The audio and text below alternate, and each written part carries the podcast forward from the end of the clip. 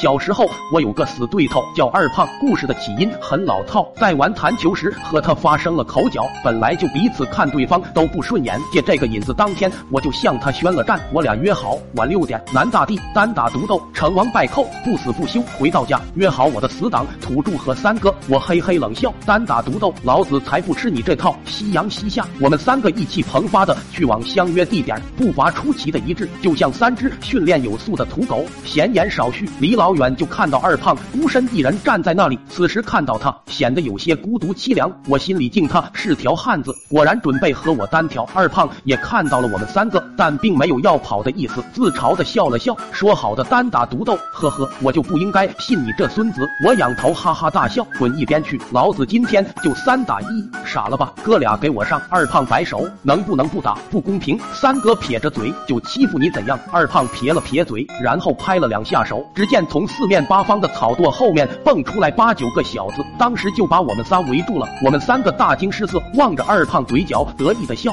我心里把他骂了个遍，难怪这小子有恃无恐呀，早就埋伏好了，敌强我弱，是时候鼓一鼓士气了。我这刚要说话，三哥和土著在我边上两眼一翻，直接撅过去了。喵的，真是屋漏偏逢连雨天，己方还没打就全军覆没了，这还咋打？我无语的看着倒地的哥俩，二胖他们也无语的看着我。我挤出一丝比哭还难看的笑容，骚眉搭眼走过去，用手捅了捅二胖。二哥，哈哈哈，闹完了，你别认真哈！二胖大喊一声：“去你的，给我打！”二胖踹了我一脚，然后周围的人瞬间把我淹没了。我奋力反抗，浑身细胞仿佛都激活了，如天神附体，又如小宇宙爆发，哇呀呀乱叫。我以一扛十，左勾又踹，三秒就三秒，我被扣在地。几分钟后，二胖领着一群人跑了。我艰难的从地上爬起来，土著和三哥也瞬间爬了起来，然后搀起我往回走。这俩货装死，恨得我牙根直痒痒。一路上我对他俩破口大骂。这场战役我败得一塌糊涂，回家躺在炕上翻来覆去睡不着，浑身疼痛让我心中一口闷气始终发泄不出。我对爸妈抱怨这炕烧的不热乎啊，结果惹来一顿谩骂，晚上睡不着。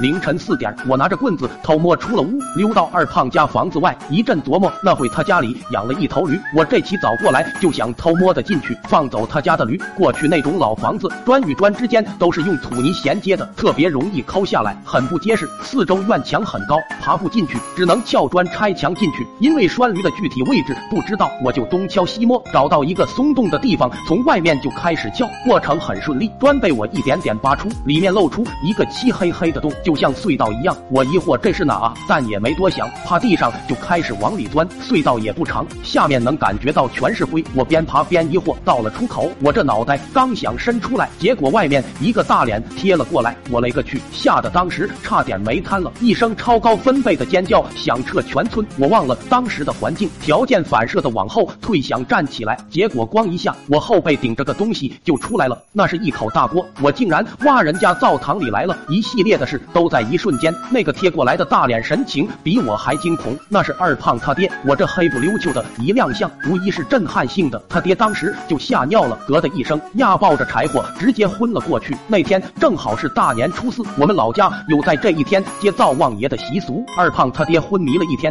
醒来还含糊不清的说：“灶王爷，我看到了灶王爷，经风飘白日，光景西池流。”那天老爸把我绑树上一顿对，然后拖着我去了二胖家认错。我得到了二胖他爹的谅解，但是没有得到二胖的宽容。二胖颤着手指着我。行，孙子，你特么也有爹，给我等着。